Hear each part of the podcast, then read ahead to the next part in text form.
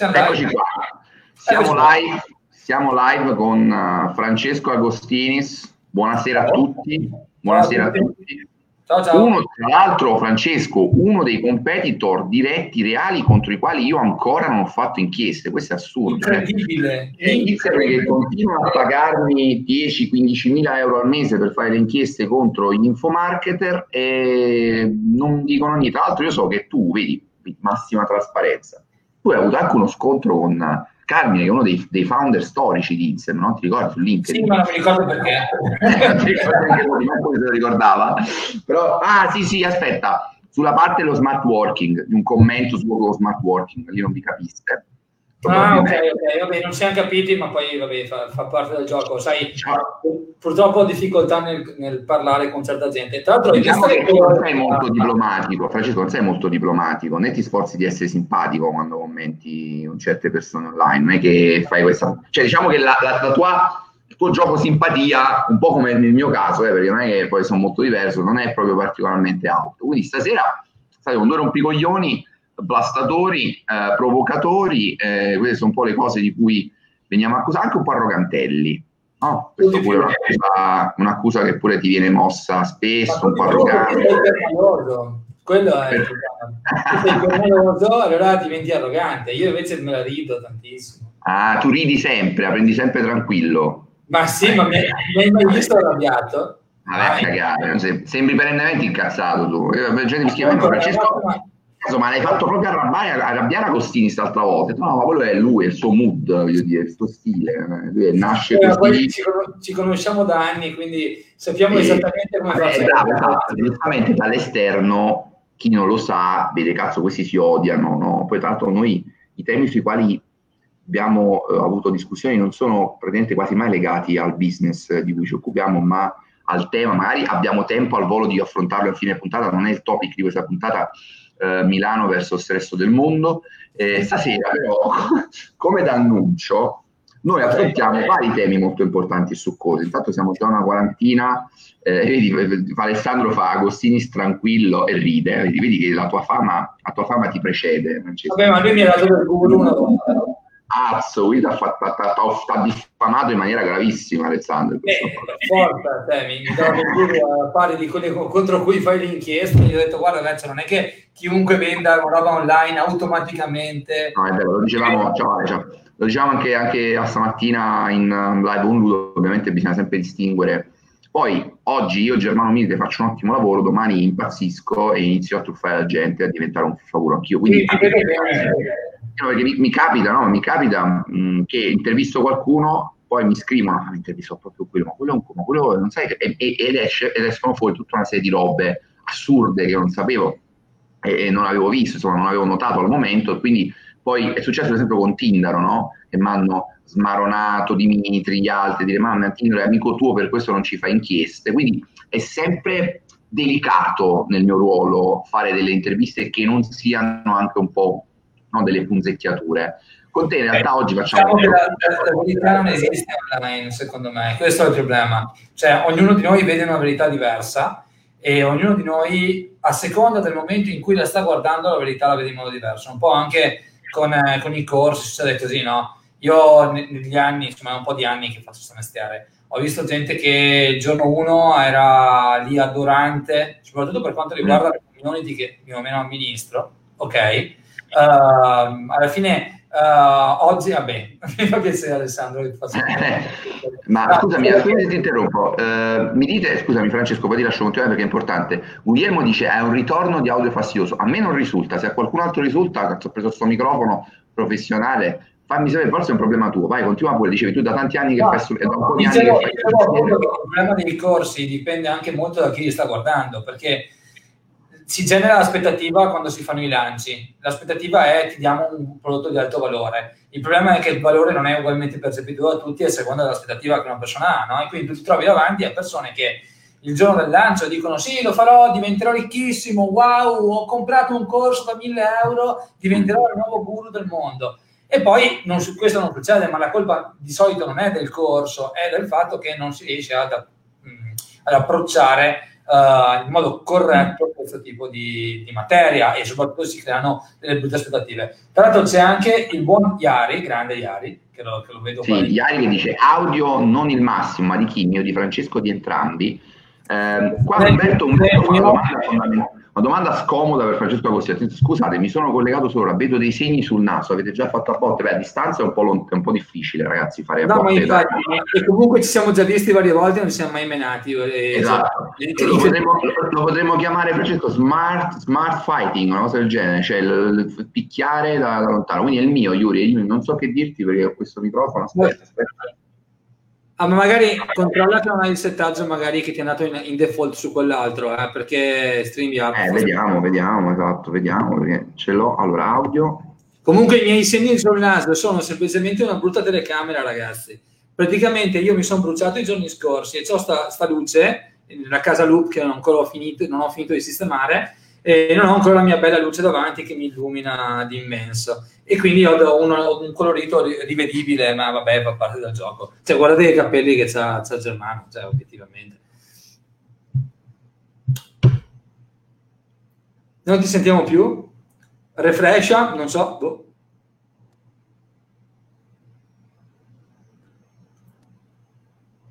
Prova, prova, a rifre- prova a refreshare.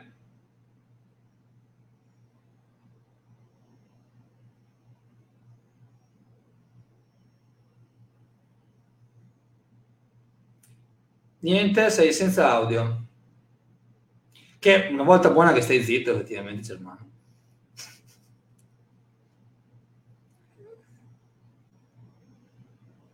Niente, niente, niente. Il bello de- della diretta, ragazzi. Siamo registrati, però comunque c'è un problema di questo genere. Vai di refresh, non c'è alternativa. Refresh la pagina e via. Tanto c'è Bazzi, c'è Matteo, Francesco Win, esatto, ciao ragazzi, ciao a tutti. Adesso dai, Germano ce la, ce la può fare, che però ha il microfono disabilitato. Mi sa che ti, ti sei autospento. Vabbè, ok, sono solo io finalmente, ok. Ehm...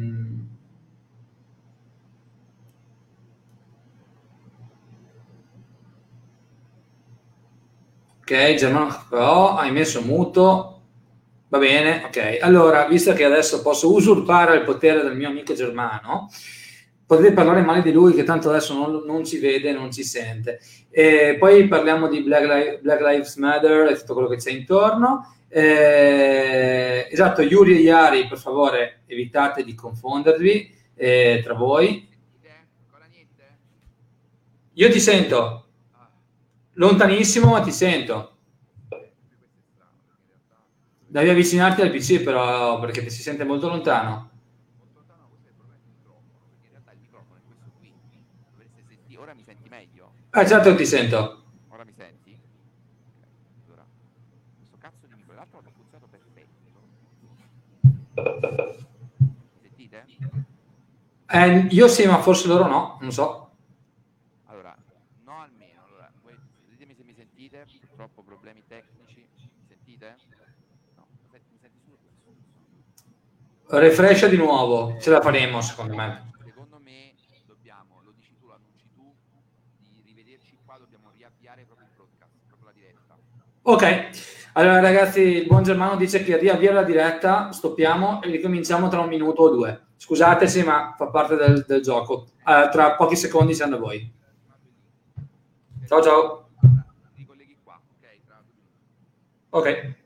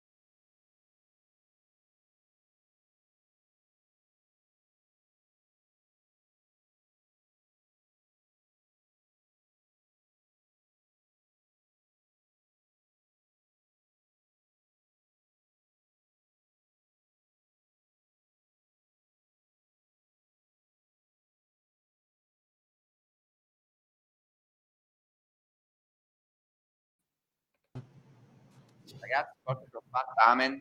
Ci siamo, Vate. ci siamo. Mi senti, mi sentite? Mamma mia.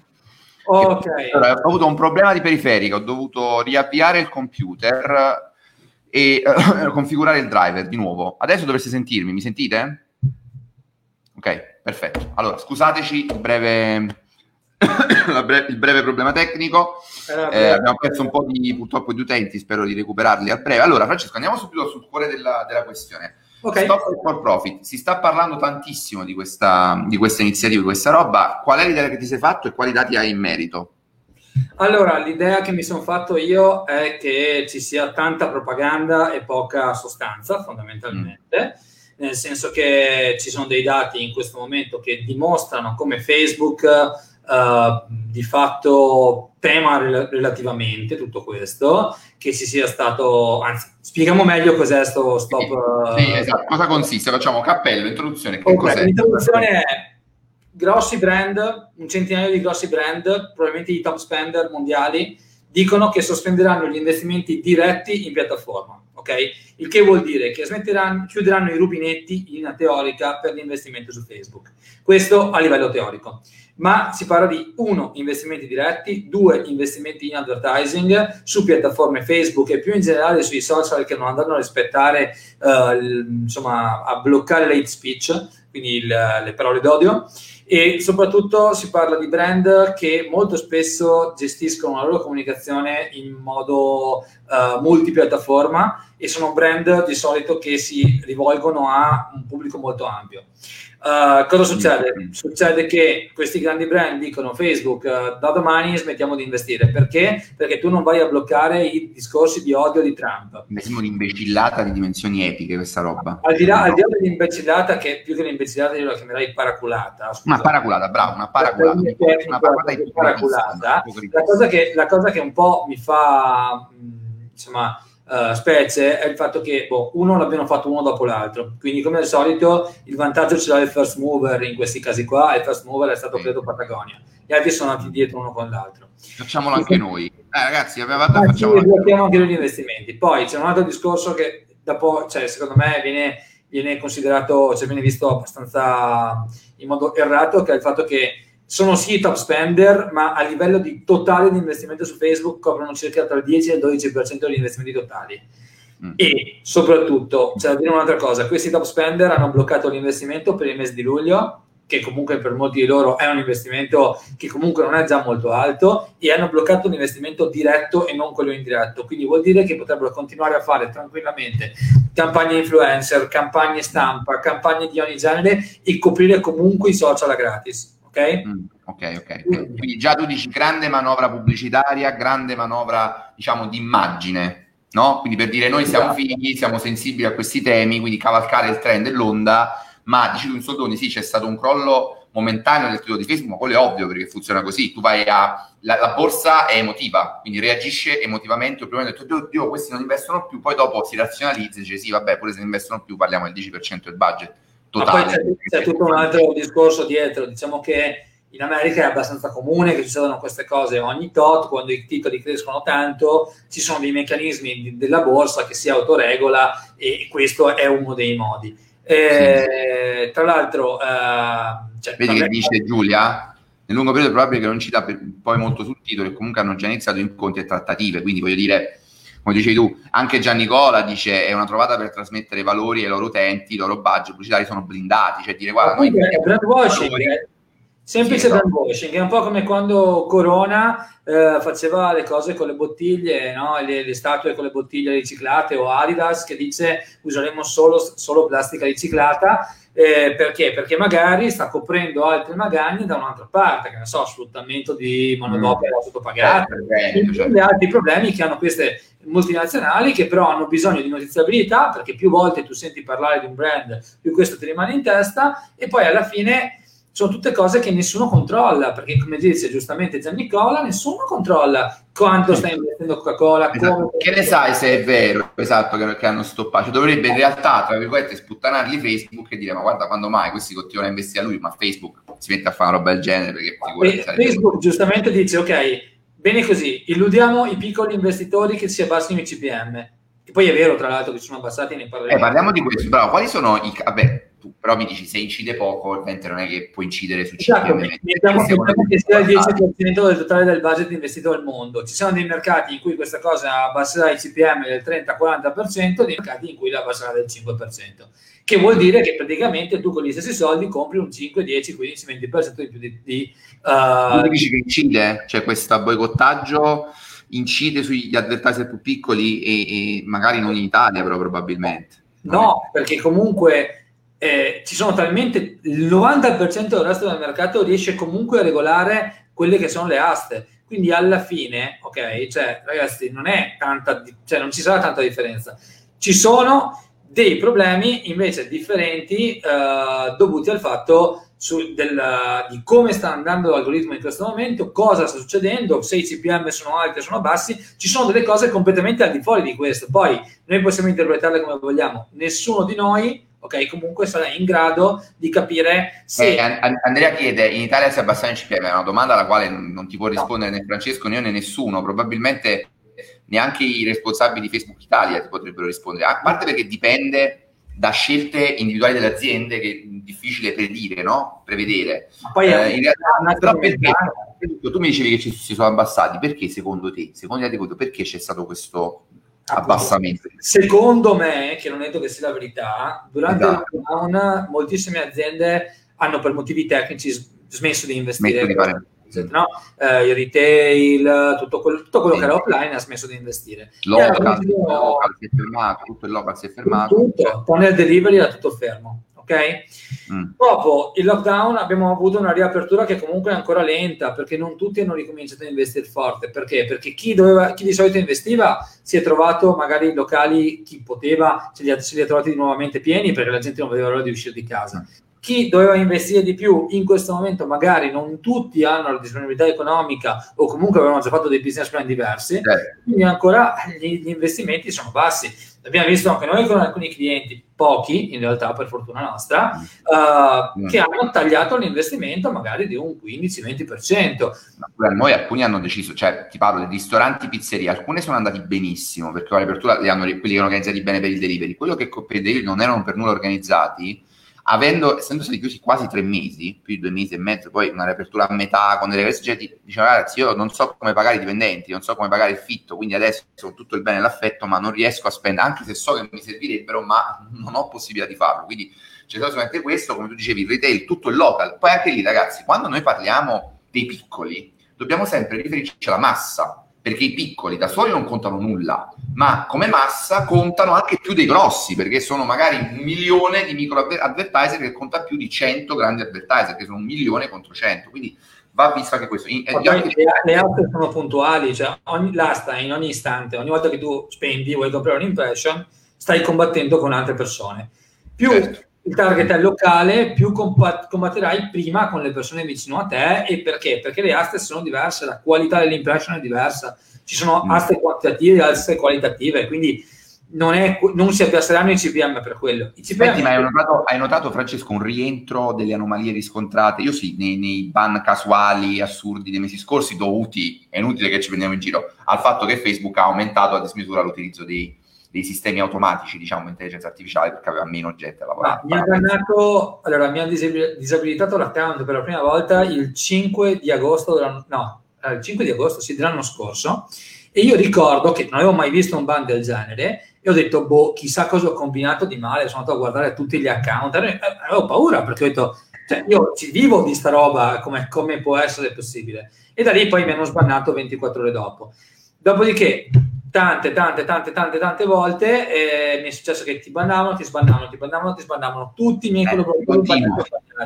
Continuo. Adesso succede ancora, meno spesso, bannano comunque un sacco di ad perché l'A I non funziona tanto bene, se fai poi ricorso eh, ti sbanna, per dirti la settimana scorsa avevamo le ad per il webinar che abbiamo fatto, quello sullo, sullo scaling, e sì. ce le hanno bloccate per ventiquattro ore, senza alcun motivo, perché figurati se cioè, faccio le ad per non farmele bloccare, è il mio mestiere. Eh, eh certo, certo, il mestiere. No, però dico, secondo me dipende anche, Francesco, scusami, dipende anche un po' dal livello di trust del business manager. Cioè, ti dico, io ho un business manager storico del duemilaundici, duemila, cioè parliamo veramente di una roba vecchissima, oh, i, primi, i primi, esatto, che è quello di Insem, e ha, non ha speso un, un tubo per anni. Poi nel duemilaquindici duemilasedici abbiamo fatto l'esplosione e abbiamo circa ottocento account, ma lì veramente per bannarci è quasi, cioè ti bannano ma poi ti sbannano su, subito ed è più difficile, perché probabilmente lì hanno, abbiamo una linea di credito attiva, quindi tutta una serie di cose. E qui veniamo a un punto importante della diretta di oggi e te lo scrivo qua,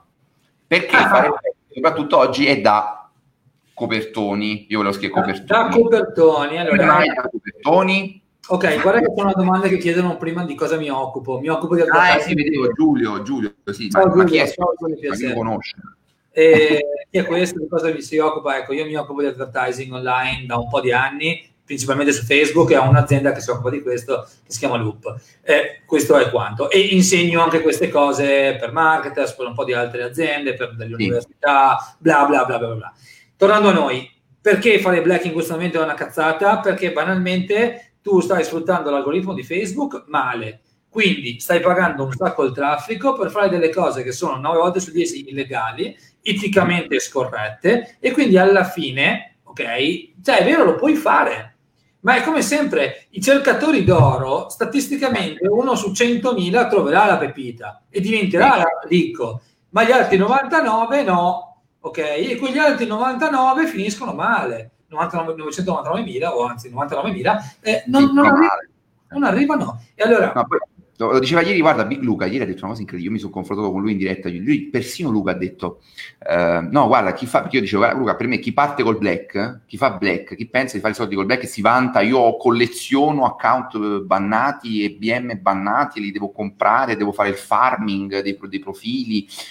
Chi lavora così non può uscirne più, entra in un tunnel dal quale non può più uscire perché non sa lavorare in un modo diverso, pulito. E... Ma non... freghiamoci dell'etica, lasciamo stare, diciamo che non ce ne frega niente dell'etica, ok? È una questione pragmatica di efficacia e di efficienza nel lungo periodo per me. Cioè, nel momento in cui... E quindi cosa pensi di chi ha messo in piedi servizi che vendono recensioni fake, account fake, B M?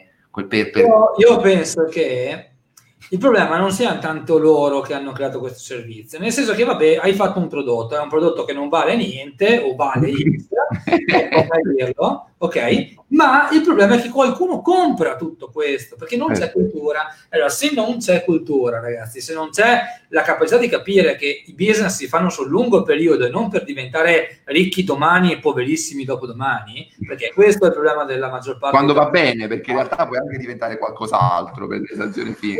È successo due settimane fa, un ragazzo ha provato a vendere uno store su Marketers Marketplace, è uno dei gruppi che abbiamo noi per vendere, per cercare collaboratori o, o cose di questo genere, al che io mi sono messo là e con la buona voglia ho detto bene, adesso ti faccio i conti per dimostrarti che il tuo store è, non è in profit, ok? Quindi non ah. può scalare, ok? Mm. Cioè questo è inscalabile. Mm. È inscalabile, nel senso che aveva un margine del tre per cento e non ci stava neanche pagando l'I V A, ok? Quindi no. era, era, sotto, era sotto. Allora io mi sono messo lì con la mia buona iniziativa, gli ho detto guarda, sai cosa? Adesso ti faccio vedere i conticini e arriviamo a capire che questo store non vale i novecentocinquanta euro che ti ha insegnato il tuo guru di fiducia di chiedere per uno store che ha fatto mille euro di fatturato. E, ma questo store qui non vale. E la sua risposta è stata, eh, ma perché non l'ho ancora scalato? E io ho detto, ok, va bene, ma tu mi stai vendendo una scatola che non vale niente. Ecco, questo dimostra che cosa? Che la maggior parte delle persone non sono in grado di fare il lavoro che intendono fare, cominciano cercando l'oro, cercando l'opportunità, l'opportunità oggi non viene, allora vado da un'altra parte. Poi però c'è anche gente che magari parte da lì e riesce a tornare nella retta via. Sì. Un nostro cliente attuale è partito con il, l'affiliate marketing, vendendo integratori, eh, gli andava bene, ha visto che comunque Facebook era una buona, una buona macchina e poi ha detto ok, adesso facciamo un business serio, cominciamo a vendere arance, ok? E da lì abbiamo cominciato a vendere arance e abbiamo costruito un business vero però, a quel punto, quindi c'è un business di prodotto, con un e-commerce, con le tasse pagate, con le cose... Tempi, test... Con le, con le fatture, con gli scontrini, con il customer care. Eh. Beppe, facciamo i nomi. Pimp My Ads di Stefano Bernardi, se non sbaglio. Io parlavo di Pimp My Ads, ma non è l'unico, cioè Stefano, ma è anche Beccino, c'è una marea che vendono queste robe anche sotto banco. E Attenzione, la loro, io perciò li combatto, perché la loro cultura è: noi dobbiamo agire contro Facebook, aggirare le policy di Facebook perché Facebook è ingiusto e ci banna sempre. Ora è vero, tu lo sai, no? Ci siamo anche scontati su questo. Io sono molto critico su Facebook, spesso critico pubblicamente la scarsa trasparenza, per esempio sui feedback data di e-commerce, quindi sono molto critico su Facebook, non sono l'avvocato difensore a prescindere di Facebook. Però, allora, due sono le cose: o riesci a fare le robe seguendo le regole, oppure se metti insieme un sistema che come regola viola le regole, è chiaro che non, non puoi lavorare su questa piattaforma, cioè. E, e tra l'altro, ci siamo detti l'altra volta, provochi un danno indiretto anche a chi le regole le vuole seguire, perché costringi Facebook ad aumentare i controlli di intelligenza artificiale, che sono, abbiamo visto, ancora ancora inefficienti, ma, ma ci sta, cioè io l'ho visto t- tanti anni che facciamo il suo lavoro, sia io che te, abbiamo visto cose che veramente... Cose per umani... No, no, vabbè, ma... Io ricordo Facebook pre-Cambridge analytica, si potevano fare delle cose, tra l'altro nella legalità, perché ricordiamo che era tutto legale. Tutto legale, allora, cioè sì, era sì. tutto talmente semplice, talmente legale, che tu non andavi contro il G D P R, non andavi contro perché non c'era. Tu dovevi semplicemente fare le cose in modo pulito. Ma io ricordo che c'era uno script, parliamo di boh, cinque anni fa, in cui tu praticamente caricavi questo script e tiravi giù, no? Tutti i dati di tutte le persone che avevi, tra i contatti, nei gruppi Facebook, nelle pagine Facebook, gli I D, potevi fare le, le peggio porcate. Ma potevi fare uno scraping incredibile, no? Tu, ma, cioè, potevi, era, era una pacchia, ma sai, come... In, in tanti settori, no? C'è all'inizio la corsa appunto all'oro nelle praterie dei pionieri e quindi niente regole, ti costruisci la casetta dove cazzo vuoi tu, niente permessi, agibilità, tutte queste robe, è una figata. Quindi quelli che arrivano per primi dicono, ah, scialiamo. Ma addirittura ti parlo di età, anni prima, duemilaundici duemiladieci, si faceva il like hijacking, tutti clonati. I tuoi conterranei hanno fatto eh, delle cose... Cioè, c'è una Bravo, anche gente che oggi fa l'expert guru di Facebook è, è nato, forse sa, tu sai di, cosa, di chi sto parlando. Io, io, io so anche una delle più grosse testate italiane in questo momento a livello mm. di copertura, dove lavora uno dei miei più cari amici, negli anni che... d'oro ha fatto queste cose. Eh, ma questa roba, cioè tu facevi mettere il like a persone ignare alle pagine ed era di una facilità, perché Facebook è successo, è esploso, è cresciuto a velocità, appunto, a velocità esponenziale e quindi... ha avuto dei, dei, dei buchi tremendi nella sicurezza, poi in un mercato che non conosceva i social, quindi deregulation, si capiva una minchia. E in questo clima anarchico, che è stato anche divertente, diciamo, era anche, era anche bello il vecchio Facebook, adesso non voglio fare il nostalgico vintage, però quanto era bello il Facebook duemiladieci? Beh, era senza boomer, era, era, eh. era un luogo senza boomer. Cioè, praticamente era tipo la prateria incontaminata, il TikTok di adesso, praticamente, il vecchio Facebook. Sì, adesso mi prende in giro Lorenzo, mi prende in giro Lorenzo, cosa ne pensate di Frank Merenda? Perché probabilmente sa che quando mi chiedono cosa ne pensi di, io mi incazzo e dico, ragazzi, non mi chiedete cosa ne penso di Tizio e di Caio, perché mi rompo le palle di, di cosa ne penso, tanto l'ho già detto. Fabrizio dice, il mio C P M è aumentato, richiamate Coca-Cola. Scusa. Eh, Giulio mi, mi assegna il titolo di Baller Buster, mh, intuisco cosa significa, non l'ho mai sentito, eh, forse eh, cercatore di balle, non lo so, rompitore no, di palle. È un, ca- un calciapalle, cioè l'uomo un che fa il calcio, calcio quindi un rompitore ah, di palle. Un rompitore poi, di palle. Puoi andare a... Guarda che secondo me se lo cerchi su qualche sito un po' hard, no, trovi questa... Lo trovo come categoria, diciamo. Esatto, eh, Lore, che è un tuo grande fan, lo sai che ogni tanto mi arrivano i messaggi a Lorenzo, oh guarda che c'è Germano in diretta, guardiamolo. Sì, guardiamolo. Sì, ricordo, tra l'altro una volta... con Lorenzo su LinkedIn ci scontrammo, ma fu una sciocchezza, perché io non avevo capito che era socio tuo. Riprese un tuo commento, io dissi, cazzo, ma hai, hai copia e incollato Francesco Agostinis? E lui dice, ma io, io non sapevo che eravate soci, era forse proprio agli inizi, agli inizissimi, ancora forse non soci. Beh, beh, c'è, te- c'è tempo eh, per, per imparare queste cose. Poi, tra l'altro, vabbè, una volta verremo anche a trovarti. Questo eh, è interessante. Ah, ce n'è uno che è arrivato adesso, di cui possiamo parlare di una cosa super divertente. Comunque andiamo avanti. Vai, vai. Parla, no, guarda l'ultimo, l'ultimo, quello di Ale, Ale Cuscani. Beh, Cristina, scusami. Allora, il mio, eh, è fi- adesso lo sentite perfetto, penso. Francesco non ce l'ha, quello ambientale. Eh, Come no? No, l'ho comprato, ho speso cinquanta euro. No, ce l'hai pure tu. Eh beh. Che cazzo vuoi, Cristina? Colpa di un paio no, di cose. Il problema non siamo noi, ragazzi, è Facebook. Rispondo, rispondo, rispondo alla, Frank, alla Frank Merenda? Beh, Cristina, colpa di un paio di cuffie buone, rompere i... Pip, ci vorrei... No, comunque a parte scherzi, Cristina, Cristina, Mi sa, mi spiace se non ci senti bene, però gli altri ci sentono bene, quindi credo che sia un problema probabilmente tuo. Non... È un problema di compressione dovuto al dispositivo. Cioè, esatto. Non è la colpa di nessuno se non di Facebook, che anche questa volta abbiamo visto che è cattivo, quindi aggiriamo le regole e streamiamo solo su YouTube adesso. Perché... Eh, adesso è stato, dalla prossima facciamo streaming live solo su YouTube, vi do il link, abbiamo anche già il canale di, di Young attivo con un po' di iscritti. Eh, comunque, Cristiana, forse è un problema tuo, sì, scusami, ho detto Cristina invece di Cristiana. Eh, vabbè, vabbè. Però okay. La gente si sente bene. Boh. Sai che c'era un bel commento di Ale Cuscani che mi chiedeva, dai, mettilo in... Mettilo in uh, lo vedi? Eccolo, no, no, scusami, no, eccolo qua, eccolo qua. Eccolo qua. Allora, una volta il fu fattore digitale, tu lo conosci, no? Quello, sì. Quello che ha aperto al mercato, possiamo dire. Sì. Uh, mi accusò di aver intervistato il buon Valerio Vale, Valerio Fortunato, che conosci anche, penso. Eh, ero a Bali, l'ho intervistato perché eravamo entrambi a Bali, e questo qua ha ripreso la mia intervista dandomi del fake guru, di, di gente che illude le persone, e bla bla bla bla bla bla. E c'è stata una, una faida tra me e questo personaggio. Botta e risposta all'Agostini. Sì, sì, solo che lui va, adesso lui va in televisione a Sissi la notizia a fare il guru per gli anziani, però... È per questo che io dico che Facebook è la meglio senza boomer. Questo è un mm. po' il, il problema. Il fattore, aspetta, ma eh, parliamo di, come si chiama, Marco? Ah, qui tu ti sei scontato con Marco Camisani, col quale tra l'altro io ho collaborato per la questione connessa a eh, Micco Sentino. Eh, poi mh, la roba non, non andò, eh, non andò in, uh, su Striscia. Ho capito, ho capito, con Marco. Vabbè, la, la forse, forse ricordo anche, forse lo vidi anche. Sì, allora lui lì partì proprio pam a pregiudizio, cioè t'ha visto e ha detto questo per me è uno che... Ma non avevo detto niente, io ho semplicemente raccontato, di, di, parlavo con, con Lario Bale, parlavamo del fatto che lui era a Bali a fare lo splendido digitale, ma è la sua vita vera quella, non è che, non è che te la racconta, lui gira il mondo, girava pre-Covid il mondo. Sì, sì, adesso, adesso esatto, adesso lui è il Marco. Torniamo alle domande serie, va, che sì, se sì. Ne allora, ehm, torniamo alle domande serie, sì, in realtà io volevo capire i segnali di Facebook. Oh. No, che bello, parliamo dei segnali. Eh, pure una domanda interessante, aspetta che lo voglio salvare e lo metto in... Ecco qua.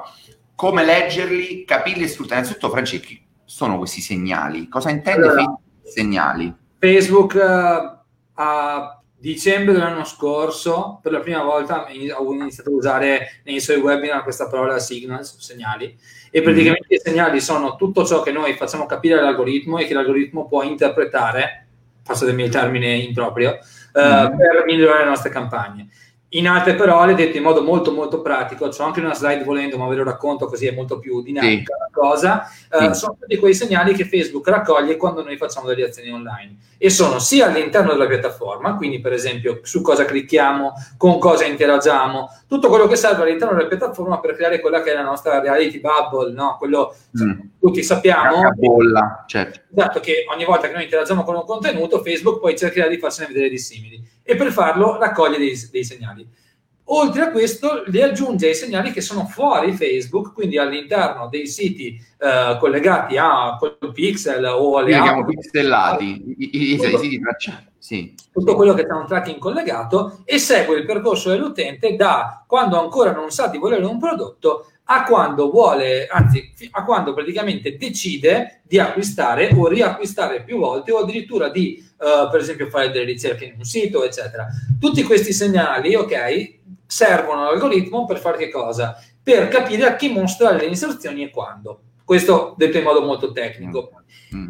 Perché sono importanti e perché se fai black ti stai bruciando praticamente i soldi. Okay, bravo, esatto. Così ritorniamo. Questo è il grosso problema del gioco di chi fa le porcate online. E per porcate non intendo dire ok, attiviamo i pixel. No, no, porcate vuol dire che faccio un business che oggi esiste e domattina non esiste più perché Facebook mi ha bannato il D M. Io chiamo one time business, quella che ci provo una volta fin quando campo, fin quando non mi beccano e poi quando mi beccano arrivederci. Certo. Ok, e quindi il, diciamo, il, il concetto è chi fa business di questo tipo non riesce a sfruttare l'algoritmo, perché l'algoritmo ha bisogno di finestre di attribuzione o di conversione abbastanza ampie, che vuol dire sette, quattordici, ventotto giorni almeno, in modo da capire come gli utenti si muovono all'interno di tutto questo percorso, ok? Mm. Tu fai black e oggi apri le campagne, magari vedi anche qualcosina, ma non hai un business stabile e scalabile, perché questi segnali non li dai, ok? Quindi, mm. se tu non dai segnali all'algoritmo, l'algoritmo non ti dà indietro il traffico buono. Cioè, o, meglio, o meglio, scusami, Fra, se non dai dei segnali giusti all'algoritmo, cioè se tu fai black dai un certo tipo di segnali che a Facebook non piacciono e di base non li dai perché poi ti banna, quindi non è uno storico, no? Cioè Facebook io vedo che va sempre di più a storico, cioè ha una memoria, ha una memoria dell'advertiser e premia chi investe ovviamente in maniera regolare e crescente possibilmente, questa è una roba loro. Sì, ma non serve neanche spendere tanto secondo me, eh? Anche se spendi... spendere bene. Sì, devi spendere costantemente, always online, un po' alla volta. Sì, sì, sì, esatto. Questo diciamo anche ai clienti che ci dicono, ma possiamo spegnere le campagne queste due settimane, poi le riattiviamo, poi le riaccendiamo.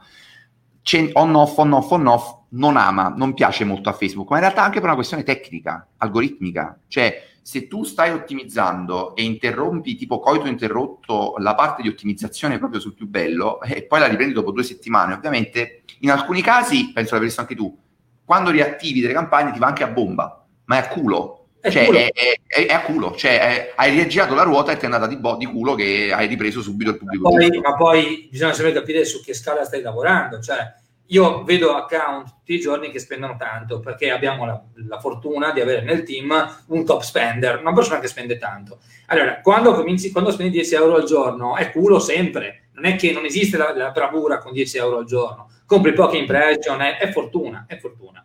Se tu provi a fare queste porcate con account che spendono cinquemila euro al giorno, diecimila euro al giorno, trentacinquemila euro al giorno, cosa che ha speso eh.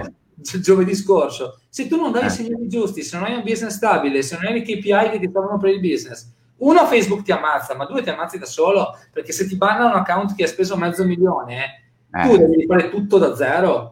Sì, e non è tutta la memoria, il pic, tutto quello che avevi ma, e ma, devi ripartire. Anche il sito a volte eh, ti banna l'U R L. Oh, se tu hai un sito e l'hai stampato su, che ne so, cinquanta milioni di etichette che è su tutti i tuoi prodotti che stai andando in giro e ti banna il sito, dai, voglia di eh. tornare in qua dopo. E con i feedback dai commerce, cioè, ti banna, ti banna proprio l'e-commerce. Guarda, tu, questo e-commerce tu non puoi più dirottare pubblicità da Facebook e lì devi rifare. Tra l'altro, le policy sono, diciamolo, molto stringenti, nel senso che se Facebook ti banna un dominio che ha il nome del brand, tu lo rifai, quindi fai, insomma, invece di .com fai .io, se ti scopre, ti ribanna di nuovo. Cioè, eh, ma ti banna, ti banna il business. Cioè, esatto. Ci esistono ban gravi, che sono i ban sui business, e quindi la tua partita I V A non potrà più acquistare inserzioni e quindi devi, dovresti chiudere l'azienda e aprirne un'altra. Una nuova. Ma dai, dai, dai. O lavoriamo cioè, o giochiamo. Se giochiamo, sì. Bene. E se no, pazienza. Ma quindi, Francesco, facciamo un esempio, percorso di lettura del segnale, no? Per farci capire magari a chi anche o mid-level o non particolarmente esperto. Facciamo un esempio, io faccio una campagna, fai proprio un esempio di, co- di come tu sfrutteresti questa, eh, la novità, non è una novità, però diciamo l'ufficializzazione, ecco, da parte di Facebook, che Facebook fa sempre, ci usa come cavie, e poi quando vede ci dà boom, alla fine noi siamo gli ultimi a sapere. Diciamo, comunque okay, da allora, fun- funziona in modo molto semplice. Voi, noi vediamo, facciamo un esempio molto base, um, azienda che vende occhiali da sole, quindi una co- un prodotto commodity. Io, Francesco, ho, mh, sono, mm. sono su Facebook e mi fermo nello scrolling quando vedo una, una, uh, una pubblicità di, di occhiali da sole. Poi tre, quattro, cinque giorni dopo faccio una ricerca su Google e atterro in un sito che vende occhiali da sole, che è pixelato. Dopodiché torno su Facebook e magari do un'occhiata, trovo un'altra ad simile, oppure vado a cercare un brand che parla di questo. Poi vado su Amazon e cerco un prodotto correlato all'estate. Poi, insomma, tutti questi segnali, do un sacco di, di tra- lascio un sacco di tracce, ma che non sono ancora pronte. Cioè, io non sono ancora pronto ad acquistare, però lascio un sacco di tracce. Facebook mm. mi segue un po' dappertutto e poi a un certo punto capisce che tipo di occhiale mi piace, che tipo di stile di immagine mi piace, su che tipo di immagine io solitamente clicco per andare in un sito, se clicco su immagini colorate o su immagini più chiare, se mi piacciono gli occhiali tondi o gli occhiali quadrati, se mi piace un brand o un altro. E chi sa sfruttare bene questo algoritmo, chi dà i giusti segnali a Facebook, a un certo punto potrà fare che cosa? Andare, come si dice tecnicamente, broad, cioè aprire gli interessi, lasciar togliere addirittura gli interessi eh, di targetizzazione mm. via Facebook. Algoritmicamente dammi i migliori, le migliori impression per me. Ok, quindi mostrami le persone giuste che potrebbero acquistare questo prodotto. E, e quindi Facebook a un certo punto sarà in grado di mostrare alla persona giusta il prodotto giusto e quindi facilitare l'acquisto. A Facebook conviene perché più, più acquisti riesci a facilitare, più l'advertiser spende. E più, stesso... più vuol dire che va al pubblico giusto, che è contento di vedere quell'ads, quindi tutto, esatto, un il, pubblico, il pubblico è felice di stare su Facebook e si fiderà di Facebook quando clicca, e lì esce il problema. E poi rispondiamo, c'è una domanda, vedi Francesco? Ah, che bene questa domanda qui. No, eh. E poi c'è un altro problema che è quello eh, del uh, cosa succede invece quando diamo dei segnali sbagliati all'algoritmo, perché noi, anche avendo fatto tutto bene, mm. ci troviamo davanti a un errore di sistema. L'errore di sistema potrebbe essere, che ne so, il sito è troppo lento, oppure mm. l'add to cart non funziona bene, abbiamo dei prodotti con delle immagini non nitide, non chiare, uno shooting non fatto bene. Ecco, tutti questi segnali depistano l'algoritmo e quindi non riusciremo mai a lavorare in questo modo. Quindi noi dobbiamo lavorare con Facebook, per Facebook, assieme a Facebook, e poi otteniamo i risultati. Vi assicuro, dopo aver speso un bel po', tra l'altro oggi si è arrivata, la, solo annuncio in anteprima, la partnership, siamo diventati marketing partner di Facebook finalmente, eh, dopo aver speso un milione sul nostro nuovo business manager, eh, ah. abbiamo speso un milione, abbiamo fatto una serie di parametri, un lavoro molto lungo di qualche settimana, eh, e ci hanno accettato come marketing partner. Ma concettualmente cosa cambia? Niente, ma eh, avendo speso tanto, io vi dico che se fai le cose bene, i tuoi soldi li tieni e te li tieni belli in tasca quando non serve. Se fai le cose male, sei lì a rincorrere l'algoritmo e ti banna ogni tre giorni. E non va bene. E non va bene a te, a lui, a nessuno. Questo è un po' generale. Bene. Eh, vediamo, aspetta, volevo vedere se c'era... Eh, scusami, io mi ero distratto un secondo perché volevo vedere qua. Eh, in realtà, in realtà, vabbè, eh, Filippo dice... qui sfot ovviamente, ma chi è l'intervistato quando ci porti pezzi grossi come Big Luca, e sotto chi è questo Big Luca, cioè meraviglioso, è tutto bellissimo, cioè c'è uno che ci chiede, eh, è, è, è Cristiana che è la terza volta, la seconda volta mi chiede chi è Big Luca, cercalo, lo trovi se veramente non lo sai. È un informatore italiano che ha uno stile comunicativo eh, abbastanza divisorio, sul quale che comunque il suo lo fa bene.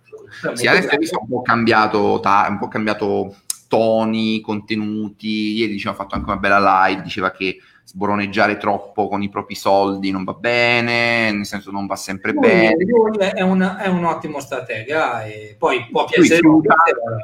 Fiuta i trend e ci va su. Ha visto che adesso il trend è un po' antiguru, ha visto che sta gente ha un po' rotto le scatole, adesso basta leggere un po' i commenti e le reazioni in giro, eh.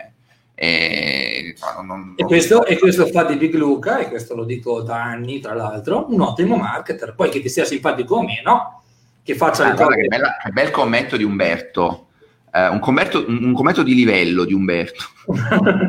Lui dice sì, addirittura potevamo vendere quel dibattito, lui lo valuta, lui lo quota sessantasette euro, attenzione, invece di, invece di seicento euro, però attenzione. Che il valore reale era seicento euro, ma solo per voi, solo fino a domani, sessantasette euro. Allora, domanda sui filtri e interessi delle campagne. Sulla okay. base di quale motivo Facebook mostra come filtri alcuni brand o alcune pagine di Facebook? Non c'è un motivo, è un caso. È no, veramente è random. È random, e adesso vi faccio un esempio italico. Fino a un mese fa si poteva targetizzare Ninja Marketing e adesso non si può più targetizzare Ninja Marketing. E se cercate Marco Montemagno trovate un formaggio. E è classificato come formaggio. Però un formaggio, un formaggio da un milione e mezzo di follower non c'è. Quindi ci sono... Ma scusa, questi però sono errori, Francesco. Cioè, perdonami, questi... Sono, sono errori di capitalizzazione, di interessi, ma poi Facebook sa che mostrare cosa, non preoccuparti. Tu cioè... dici, vabbè, sì, sì, sì, io su questo insomma, parlavamo su quel caso studio che feci del, del progetto Worldwide che ho scalato a livello mondiale. Devo dirti che io per esempio sono partito con Lookalike, che se hai una buona base di clienti, io dico almeno, si dice mille, ma io dico di più. Cioè, secondo me deve avere dipende, ma lì dipende cosa hanno acquisito questi clienti, è la varianza interna del pubblico che fa la differenza. Cioè, dipende anche da, da tipo di target, vedete quante di nicchia, se è un target ampio, perché un target ampio, se è un target mass market, no? Quindi un target in teoria, che so, vendo orologi, vendo penne, in teoria è un prodotto generalista, cioè che se, se vendo orologi Swatch, in teoria se li può comprare, non dico chiunque, ma è molto ampio come target, no?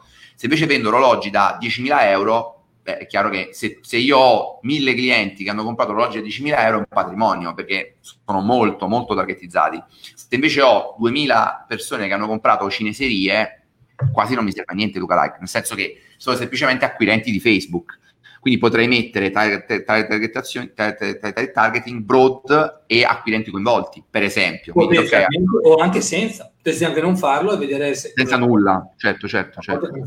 Guarda che c'è una bella domanda di Iari. Mi fa, Iari, Fiorello, con tutte queste pippe che si fa per capire quando un utente è pronto a comprare, non riesce a bloccare sul nascere ads che vendono interazione e follower del cazzo. Adesso ti spiego perché, perché te la prendi, Iari, perché tu sei perfettamente in target secondo Facebook con questo tipo di servizi, perché usi tanto Instagram, eccetera. In realtà ne blocca magari milioni, solo che noi vediamo un piccolo numero, ed succedeva lo stesso con le mascherine. Se ti ricordi, durante il Covid, durante il lockdown, eh, eh ma mi ha bloccato le ad sulle mie mascherine, ma vedo quelle degli altri. È vero, ma tu qua su centomila inserzioni avrà bloccate novantanovemilanovecento novantanove e tu ne hai vista una, e per te quindi Facebook ti sta prendendo in giro. A me capitava il contrario, e mi dicevano, io gli dicevo guarda non si può fare, quindi il cliente non lo prendevamo, perché poi non ti dico di quanti si sono reinventati i produttori di mascherine, no? Quindi stili diciamo ok io adesso faccio mascherine, guarda su Facebook, ma quando mai io li vedo? Il fatto che li vedi, io vedo ad esempio, vedo ancora Bitcoin Era, Bitcoin Special, li vedo, ma questo non significa che ci possiamo lanciare un business e te su Bitcoin Era, prima di tutto no, che è illegale, è una truffa. E, poi... Comunque, ecco, su questo dovresti intervistare Matteo Flora, se, se riesci sì, a beccarlo. Come, come, come. Questo è un grandissimo maestro, perché è anni che studia il caso. Nel caso di Bitcoin parliamo di advertiser che vivono di black, ma parliamo di gente che muove milioni di euro no. di budget in modo più o meno legale, e è organizzata, avanzati, sono iper organizzati, parliamo di top player, cioè gente che spende talmente tanto che poi a livello statistico su centomila ads che lanciano qualcosa va e qualcosa non va. Questa è una allora, Andrea, Andrea chiede, questa pure è una domanda no, interessante, dice a volte vedo girare ads con copy ads in cui vengono usate solamente keyword di Google, questo per dare algoritmi, immagino correggiti se sbagliamo, non so, io credo di aver interpretato così, dice le, le, le keyword che vedo magari su Google Ads, cioè che vedo paid su Google, su Google su, sulla, sulla rete di ricerca di Google, sicuramente, ma, ma anche solo per una questione di, sai, rimembranza, cioè vado, sono andato su Google, ho, ho cercato quella parola che me la rivedo di nuovo su Facebook in seconda istanza, perché spesso Facebook aggi- a, a, a, a, diciamo, agisce nel secondo step del funnel, cioè io ti ho cercato domanda consapevole su Google, ti ho ribeccato di nuovo su Facebook dove la domanda è indotta, quindi si può aiutare ovviamente, qui Francesco penso concordi, poi ti lascio rispondere, non c'è una scientificità, cioè non c'è la risposta no, sì. Però diciamo, diciamo che ripetere gli stessi messaggi costantemente aiuta, ma è una regola generale, capito? È, stata una regola è, generale. È, è la pubblicità, non è che è tanto, però rispondere esatto. un messaggio uh, ripetutamente aiuta, e anzi funziona abbastanza bene. Eh, qui Francesco qua, ci, qua, qua cosa pensa? Queste sono domande sulle quali dobbiamo fare delle dirette a parte, no? Però dice molto partire subito come obiettivo conversioni, ma è difficile finire l'apprendimento di una settimana partendo subito dal boff. Eh, questa pure è l'altra cosa che di solito chi parte si, si chiede semplice, ma io a volte ho sentito dire, no? Eh, strategia non partire subito conversioni, parti che ci può stare in alcuni casi, parti con aggiunta al carrello, inizi il mm. checkout, mm. visualizzazione della pagina. Ci può stare, ma secondo me sempre all'interno di una strategia generica che ti porta anche quella però a conversioni, cioè non puoi partire con le campagne solo aggiunto al carrello. Ma dipende, dipende intanto cosa stai vendendo, intanto, punto uno. Due, se hai beccato la finestra di attribuzione corretta. Tre, se hai un business stabile o non hai un business stabile. Quattro, se hai già dei segnali dati dall'algoritmo in presenza o meno. Comunque, se tu parti a conversioni e non hai mai fatto conversioni, Facebook non stabilizzerà mai i tuoi risultati. Però c'è anche da dire che è vero che non stabilizza i tuoi risultati, ma questo non vuol dire che tu non possa andare a profitto con, con risultati non stabilizzati. Noi abbiamo delle campagne che spendono poco, quindi non ottimizzeranno, si chiamano per esempio le campagne con ottimizzazione R O A S minimo o R O A S target, non ricordo come si chiama adesso, uh, sono campagne che spendono poco, ma quando spendono portano conversioni. Magari mi fa quattro conversioni alla settimana, ma quelle quattro conversioni lì hanno un R O A S quattordici, che è il target che gli ho dato io. Quindi non si ottimizzerà per machine learning dal punto di vista dell'apprendimento standard, ma farà un apprendimento più lento, diverso. Quindi quello che è importante è guardare i K P I del tuo business, cioè sei in profitto di quanto, quanto puoi investire, e soprattutto su cento aggiunte al carrello quanti comprano.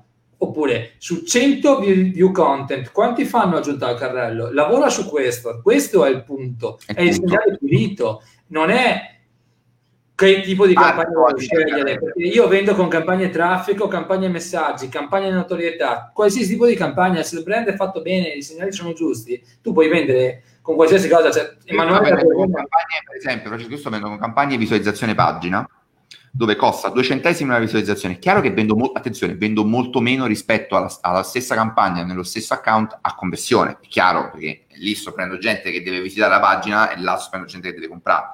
Però è il mix, ragazzi, è il mix che aiuta. Parlando di segnali, fa un mix anche di segnali differenti, li intreccia e ti dà una performance migliore. Qui c'è una domanda in realtà molto interessante, due domande di Mauro. Mauro però, come vedi, non si legge tutto. Si finisce a ho già testato, ho constatato. Francesco, la, la leggi, la stai leggendo, immagino. Mi senti, al senso rispondi prima tu e poi rispondo io, che su B due B posso dire la mia. Io faccio... eh... allora, sì.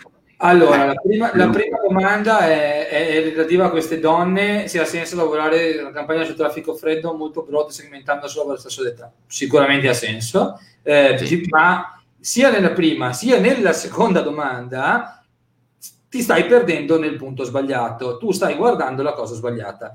Prima di pensare a queste micro ottimizzazioni, pensa a fare delle creatività che piacciono al tuo target. Fighe, la calma roba. E lì, e lì, allora, è meglio selezionare titolari di pagine, business owner o solo pagine aziendali. Nessuno di questi. Fai un'inserzione che dice: sei un titolare di un'azienda? Questa roba ti può interessare. Ho detto a caso, oppure fai una cosa che piace a loro. Volete intervistare, volete fare triggerare Germano? Cominciate a dirgli che a Caserta non si vive bene e lui scatta subito e lui vi mette automaticamente. Fate la stessa cosa con Francesco per Milano, dite mi hanno fatto esatto, cagare. Funziona uguale. funziona uguale, è il trigger mentale che fa la differenza, è lì che poi fai scattare okay. le cose. Poi che scegli diciotto cinquantacinque, diciotto cinquantasette, ventitré quarantaquattro... è il dopo, è il dopo, pensa al prima, è il primo che fa la differenza. Guarda, la creatività, prima Giovanni ci ha fatto una domanda, Giovanni perdonami, eh, per la questione dei, dei video di monetizzazione. In realtà la monetizzazione video, lui chiedeva, qualcuno la usa? Io um, ho avuto esperienza l'anno scorso con Fantacalcio, ma poi non, non abbiamo continuato la, la collaborazione, quindi non, non, non, lo, non, non, ho, non ti posso dare tante informazioni. Non so se Francesco l'ha, ha usato qualcosa, perché più roba da influencer, da grossi broadcast. Ah, no? io, io ho visto... Funziona, non lo so, non ti devo dire. Dei casi, in realtà i nostri clienti non lo fanno perché i nostri clienti non fanno quel tipo di... No, esatto, questo diceva, tu hai capito cosa voleva, diceva, può monetizzare il video con la pubblicità. Ci si fanno dei, ci si fanno dei soldi, ma ragazzi, allora immaginate questo, avete una pagina che fa un milione di view a settimana, non sono sicuramente quei Bravo. cento euro qui da Facebook a farvi la differenza, sono magari, non so, il traffico che mandi nel tuo sito, il lead che vendi, il lead che acquisti, che, che fai, non so, su cui fai azioni di marketing, gli infoprodotti che ci vendi sopra, i lanci che ci fai dopo, è quello che fa la differenza, non tanto la sì, non la, la, l'azzino, il pre-roll e il post-roll che ti mette Facebook, è co- esattamente come su YouTube, se hai una marea di visualizzazioni, una marea di iscritti, allora vuoi guadagnare anche belle cifre, ma parliamo del cinque per cento che guadagna con...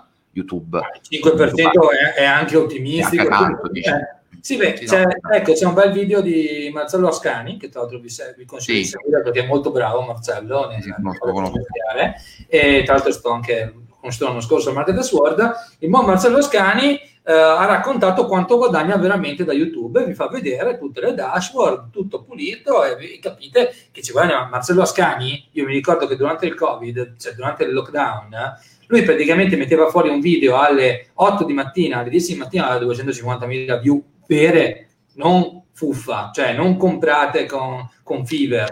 Cioè è gente che fa soldi ma deve avere numeri giganti. Quindi, enormi, enormi. Certo. Trova un modo migliore di monetizzare se vuoi. Ecco. Sì, io volevo rispondere alla parola a Mauro sulla questione B due B, perché su questo concordo sempre con te, in realtà anche sulla questione B due B. Eh, ti dico, nel duemila... sedici duemiladiciassette quel target lì, ti dico, io ci ho fatto campagne per oltre mezzo milione di euro, cioè ho speso mille, trentamila spesi, mezzo milione fatturati con contratti chiusi e scontrino medio di circa diecimila euro. Era una bomba, cioè mettevi business owner, mettevi titolari di pagine aziendali anche senza inventare, era un tool carino che ti permetteva di fare un'analisi, però oggi quel target, Francesco lo sa, eh, noi siamo qui anche per questo, è bombardato da guru, è bombardato da chi vende ads alle... Quindi sono... Allora, ragazzi, la regola è semplice. Tutto quello che è troppo semplice da fare di solito non funziona bene, perché se la barriera d'ingresso è bassa, quindi ti basta mettere business owner. Allora, se tu vai su un target semplice come proprietari di piccole aziende, titolari, C E O e manager, è un target che chiunque può usare, cioè qualunque imbecille che fa le ads da tre giorni vede e gli suggerisce Facebook che li fa. Allora lì è valido quello che diceva Francesco. La creatività, l'approccio, il testo e ovviamente il servizio che voi vendete fanno tutta la differenza del mondo. È il prodotto che poi poi la leva, no? Nel senso... Eh, non è il target, ragazzi. Nel duemila, penso, Francesco, condividi, nel duemilaventi in particolare, andare a dire ma questo target funziona, questo no, non ha molto senso, perché oramai tutti i target più o meno sono presidiati, e quelli più piccoli che potete usare con prodotti tipo Interest Explorer che vi trova i, i, gli interessi, anche quelli sono piccini, sono di poche migliaia, quindi si saturano. Cioè non è che potete usare per un anno, non puoi fare un evergreen su un pubblico con venticinquemila eh, di, di, di copertura. Però, cioè. Però c'è da dire che in alcuni casi, ti faccio un esempio che sto usando sì. in questi giorni qui, è un esempio reale, uh, abbiamo un brand che vende commodity, quindi parliamo di, di un brand famoso, sì, che è sì. quello dello, dello screenshot che ti ho mostrato prima. Uh, succede che ho bisogno di portare dentro tanto traffico a pochi soldi, perché? Perché abbiamo rinnovato la parte del catalogo e quindi ho bisogno di mandare traffico sulle varie pagine, perché comunque mi conviene per il discorso dei segnali. Ho cercato degli interessi un po' più di nicchia, mm. tipo al posto di mettere carne ho messo Wagyu, che è quel tipo di carne un pochettino più costoso. Perché? Perché tutti quelli che vendono griglie in cui barbecue cercheranno carne, ma solo alcuni cercheranno Wagyu, e quindi io mi trovo un C P M che è molto più basso, perché ho meno concorrenti diretti. Ne ho tanti però, diretti. Però il risvolto della medaglia qual è? Che essendo più piccolo quel target... Poi esatto, vorrei... però se il mio obiettivo non è scalare con questo, ma è okay. prendere il target per poi scalare in modi diversi, oppure semplicemente io so che quel target lì, guardando altre K P I post, post click, sì, è un sì. target che mi genera un add to cart ogni X e mi faccio i miei bei conti, perché comunque ricordiamoci che questo è un gioco di matematica, ok? Nient'altro che un gioco di matematica, statistica e matematica. Una volta che ho fatto i miei, i miei bei conti, posso testare questa cosa finché va. Quando non va, nessun problema, ne troverò un'altra, ma non posso basare il mio business su questo. Questo è un qualcosa in più quando il business è già stabile, ho già le mie belle campagne che mi mandano a R O A S o a R O I, se, se riesco, perché poi in alcuni business non è calcolabile il R O I, essendo dei business online, offline, misti, eccetera. Se sono già a profitto, diciamo, allora posso scalare così, perché magari mi avanzano quei cento euro al giorno per cazzeggiare nel modo più sensato possibile. Intanto, intanto noi siamo in diretta con Milan Juve, quindi voglio dire, attenzione Francesco, cioè stasera vabbè, ci siamo... Io sono interista, cioè, tu senso... sei interista, io sono napoletano, noi non ce ne frega niente, però Milan Juve oggettivamente coinvolge tanto un botto la finale, di... La finale di Coppa dei Poveri? No, che, che sei lì, amico mio, domani ci sono le altre partite. Eh, ah, oggi hanno anticipato, è l'anticipo di oggi insieme a Lazio, Lecce, Lecce Lazio, Lazio, la Lazio ha perso. Con Lecce? Lecce ragazzi, c'è la Lazio in caduta libera, io lo dico da settembre, l'ho ridetto prima del Covid, ragazzi, la Lazio è la solita Lazio, fa più, scusate questo piccolo off topic che poi non me ne frega nulla, fa più e poi crolla, esattamente come l'Inter di Francesco. Napoli invece quest'anno non ci ha proprio pensato, è proprio partita direttamente. Parte. Un po' come la Roma, io, eh. io sono simpatizzante per la Roma. Se hai visto l'ultimo, l'ultimo annuncio che abbiamo messo per Loop, che ho scritto che non dovevano essere né juventini né laziali. Eh, scherzo ovviamente, poi abbiamo assunto un juventino tra l'altro, assunto insomma preso un eh, figurati, anche noi ne abbiamo in... Senti, c'erano altre varie domande eh, vabbè, Giovanni qui ride, scherzo, fa cosa vi diverte, vi appassiona più del vostro lavoro? Forza Udinese, guarda sei un eroe a tifare Udinese perché veramente sei... Eh, ma io, io sai che ho tanti amici che tifano Udinese, perché Udinese, io avendo, avendo studiato a Trieste eh, ah. c'è tanta gente, amici amici miei che tifano Udinese. Tanto sono in ventimila e quelli sono. Cioè un po'... Tanto stanno in alta da duemila anni, sempre al centro della classifica, ogni tanto eh, giù, su. Eh. Beh, ma guarda che io ricordo l'Udinese di Biroff, adesso possiamo fare una puntata sul calcio degli anni novanta. Biroff, e...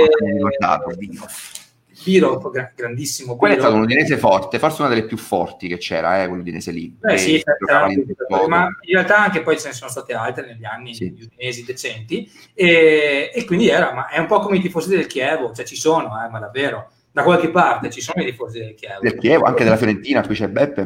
Allora, vabbè. Tornando in tema, vabbè, questa è la classica domanda, Francesco, quando, qual è la frequenza minima per le ads su e-commerce settore food? Pio, Piotar, ti devi fare, cioè, che... Do- Come, come ti, do, ti do una risposta, ti do una risposta più alta possibile. La più alta è la frequenza con una buona differenziazione delle ad, più la gente si ricorderà del tuo brand. Che vuol dire che tu devi limitare la frequenza della singola ad magari a tre quattro a settimana, perché sennò poi rompi le scatole, ma non vuol dire che il tuo brand non possa farsi vedere centomila volte diverso, cioè anche dieci quindici volte in una settimana in modi diversi, e quando si parla di ad dinamiche poi si possono fare un sacco di figate.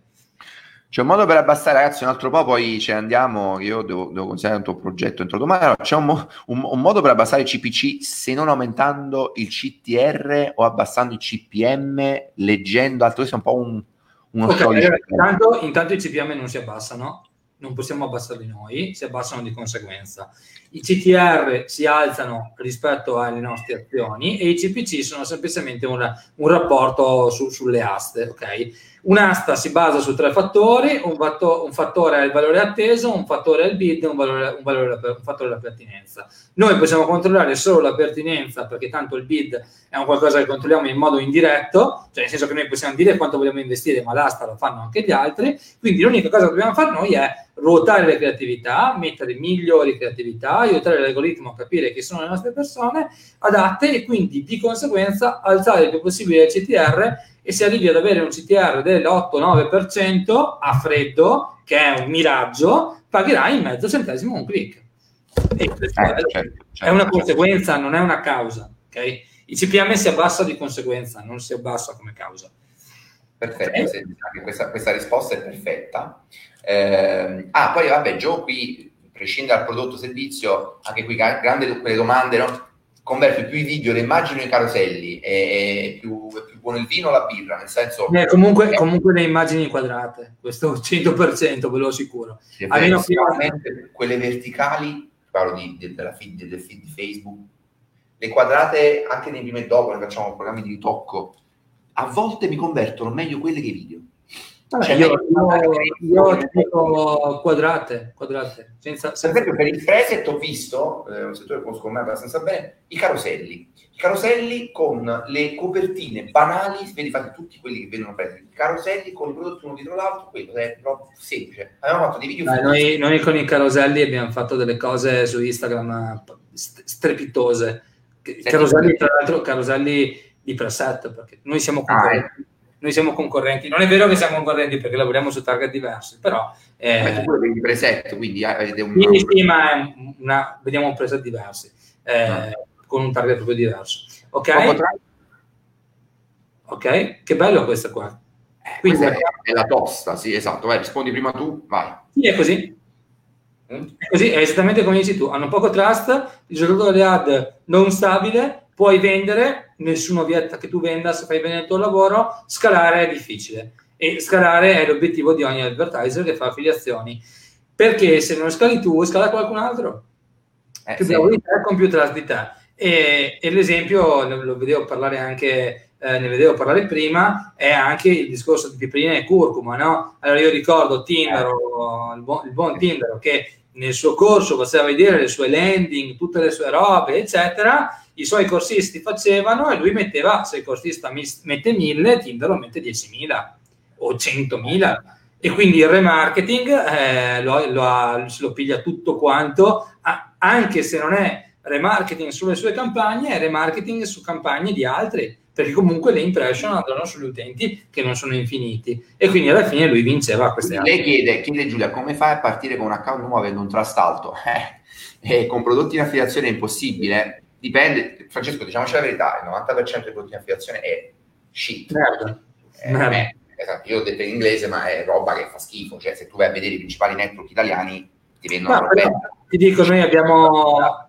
C'era Gian Nicola qui prima, no? Eh, sì, sì, beh, lui che fa un tipo di affiliazione che è diversa l'affiliazione pulita su lead, su, su, su Nike, non so, anche su prodotti di, di, di marchio, eh, perché oggi no, so che... Ma, Nicola lui mi dice sempre, Francesco, penso tu lo sai, lui dice io la grossa parte dell'affiliation la faccio sulla lead generation, cioè lui vive di lead generation soprattutto, fa anche campagna performance a vendita C P A, però lui vende lead e lavora con grandissimi brand. Ovviamente ragazzi, per lavorare con grandissimi brand, fa- farming, account fake, recensioni fake, vi dovete scordare sta spazzatura, perché non, cioè, a parte ti fanno un culo così se ti scoprono, cioè ti fanno proprio capo, perché tu rischi di fare un danno di immagine, cioè, quando lavorate con i brand seri a livelli alti, cioè non, non, non potete usare queste strategie, quindi come fai a partire con un account nuovo avendo un trasalto? Facendo belle ads, e sperando che avendo pazienza, soprattutto di avere tanta pazienza, contrastato è impossibile, e di questo dobbiamo e dovete ringraziare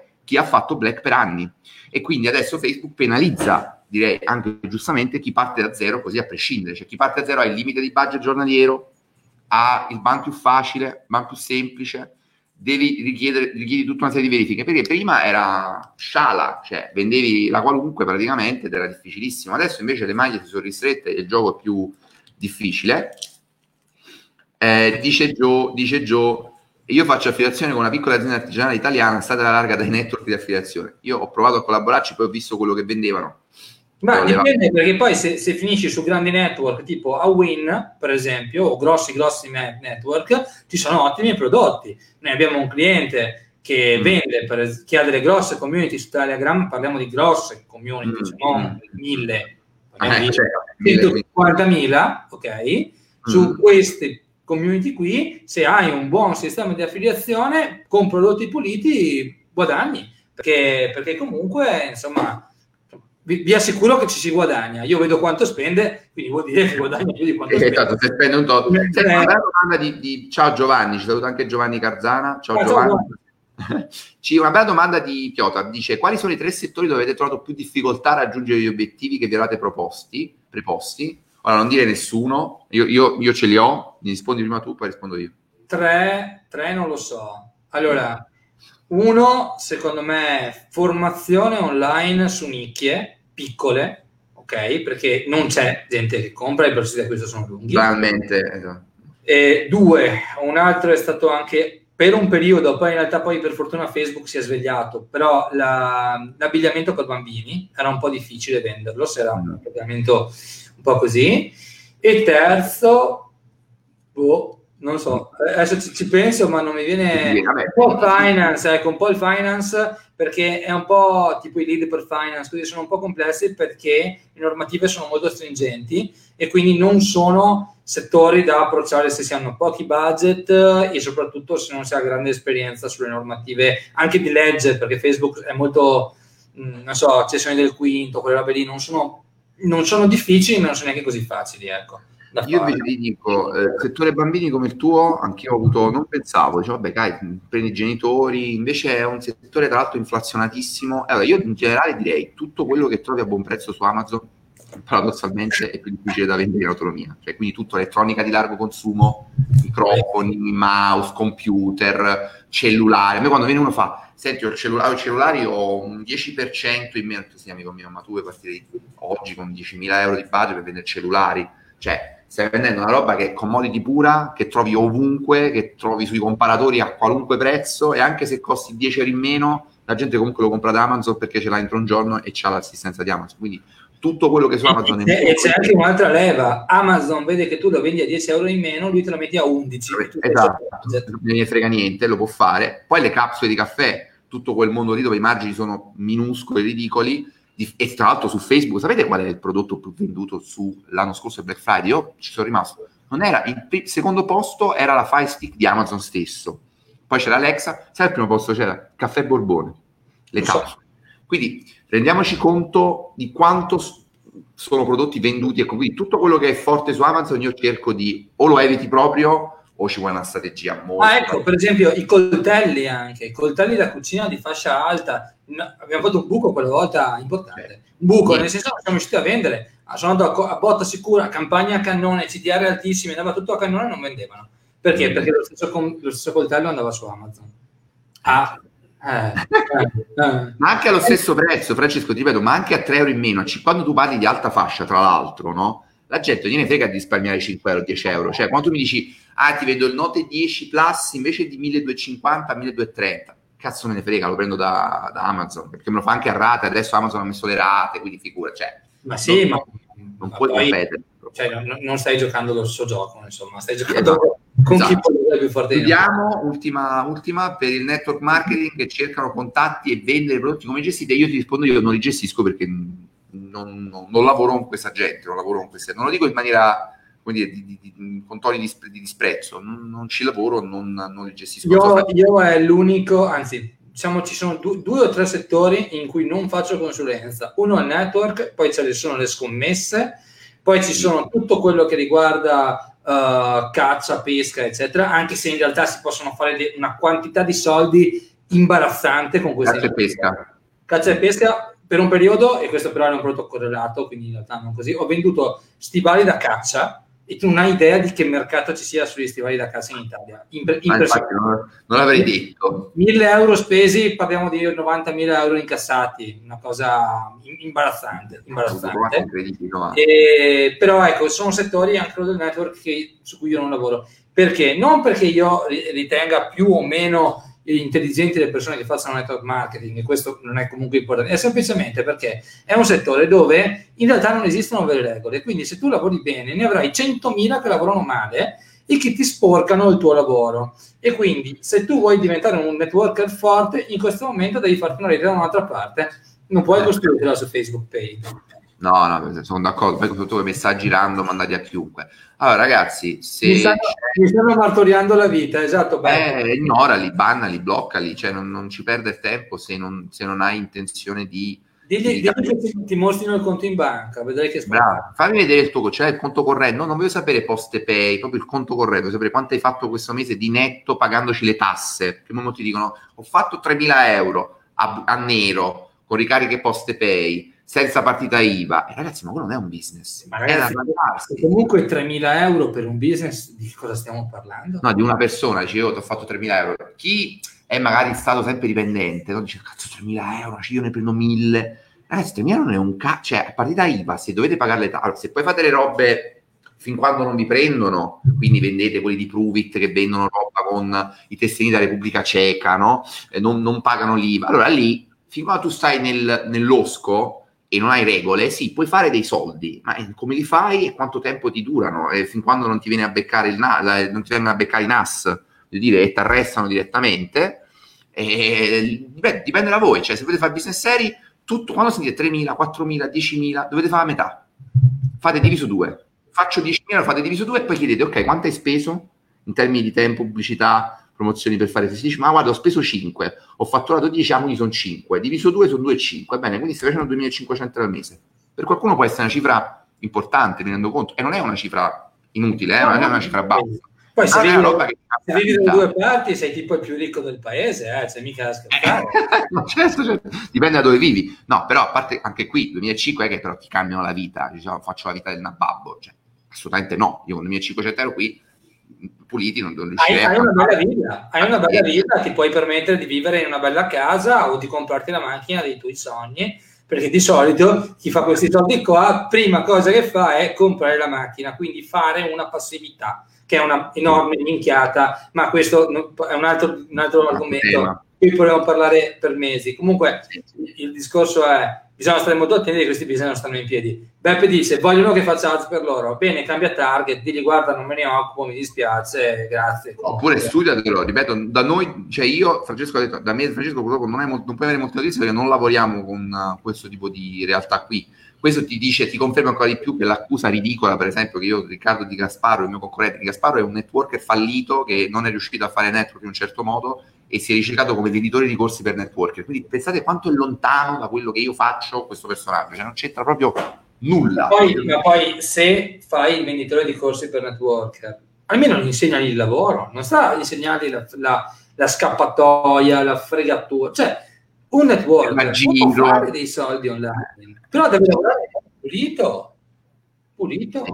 Ma mica, vabbè, qui continuano le domande, Francesco, facciamo così.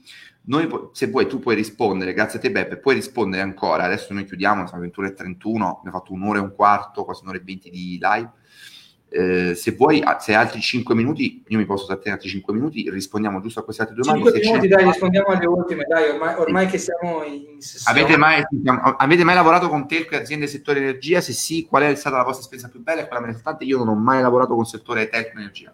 Non, eh. non direttamente, quindi sono settori molto complicati e non, non, non semplici.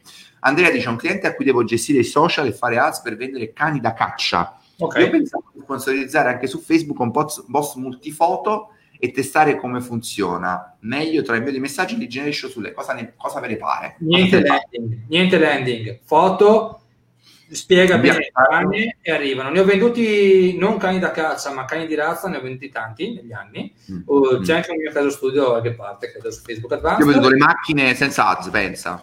Sì, sì, no, era, era, era facile in realtà venderli questi. Eh, perché? Perché se il cane è di razza, cioè, troverai qualcuno che è uguale. Provi l'appassionato. Esatto, parliamo di comunque prodotti di nicchia, di fascia medio-alta, quindi non è difficilissimo venderli. Sì, poi, sì, devi fare delle foto, però, eh, belle foto e un buon yeah. che, che spieghi. E poi puoi fare, Francesco, penso sei d'accordo, lead ads in realtà anche WhatsApp, ah, beh, sì. WhatsApp e lead ads proprio interni, quindi non serve fare una landing. Sì, ma io, io userei i messaggi WhatsApp, perché tanto eh, WhatsApp. Devono, richiedono informazioni comunque, quindi a sto punto salta un passaggio, cioè salta un click e eh, chiedi di più. Certo, certo, meglio che lo... Va bene ragazzi, allora io ringrazio Francesco per essere stato qui con noi per questa bella live, ringrazio voi che ci avete tartassato come sempre di domande spesso molto interessanti, e, mh, c'è un'ultima domanda, poi magari rispondi dopo, di Yuri Cristodaro. Se vuoi Francesco, se ne arriveranno altre sotto questo video ovviamente puoi rispondere, noi ci risentiamo alla prossima, ciao a tutti, buona serata. Ciao, buona serata, ciao ciao.